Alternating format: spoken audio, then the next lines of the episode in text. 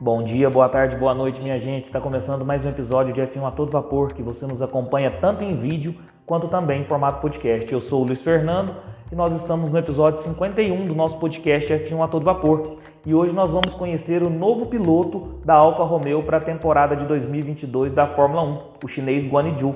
Então vai lá, coloca uma água para ferver, passa aquele cafezinho e vamos falar de Fórmula 1. Como eu disse, nós vamos conhecer aí a trajetória do novo piloto da Alfa Romeo para a temporada de 2022 da Fórmula 1, o chinês Guan Yu. No último episódio, episódio 50, nós falamos toda a trajetória de Antônio Giovinazzi, que, na Fórmula 1, que justamente perdeu a vaga para Guan Yu. Então eu recomendo para quem não assistiu ou ouviu o episódio 50, que vai lá e dê uma, uma assistida, porque foi toda a trajetória de Antônio Giovinazzi, que perdeu sua vaga para Guanaju na Alfa Romeo. E hoje, como nós falamos do, da trajetória do Antônio Giovinazzi, hoje nós vamos falar também da trajetória do Guanaju até chegar à Fórmula 1. É, Guanaju nasceu em 30 de maio de 1999 em Xangai, na China. Atualmente ele se encontra com 22 anos. Foi piloto da Academia Ferrari entre os anos de 2014 a 2019, quando mudou para piloto da Academia Renault até, 2000, até 2021. Ele foi piloto da Alpine na temporada passada, piloto de teste. Ele competiu no Campeonato Italiano de Fórmula 4 e também no Campeonato Europeu da, da Fórmula 3 da FIA. Eu vou me ater apenas às principais competições que Guan Yu participou. No, em 2015, no Campeonato Italiano da Fórmula 4, ele conseguiu ficar em segundo lugar. E também nos anos de 2018 e 2019, ele trabalhou como piloto de desenvolvimento na Fórmula E. E depois ele ingressou na Fórmula 2. Na Fórmula 2, na temporada de 2019, ele ficou em sétimo lugar no campeonato.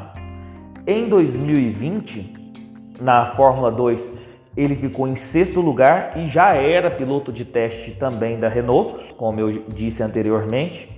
Em 2021, ele ficou em terceiro lugar na Fórmula 2 e também piloto de testes da Alpine.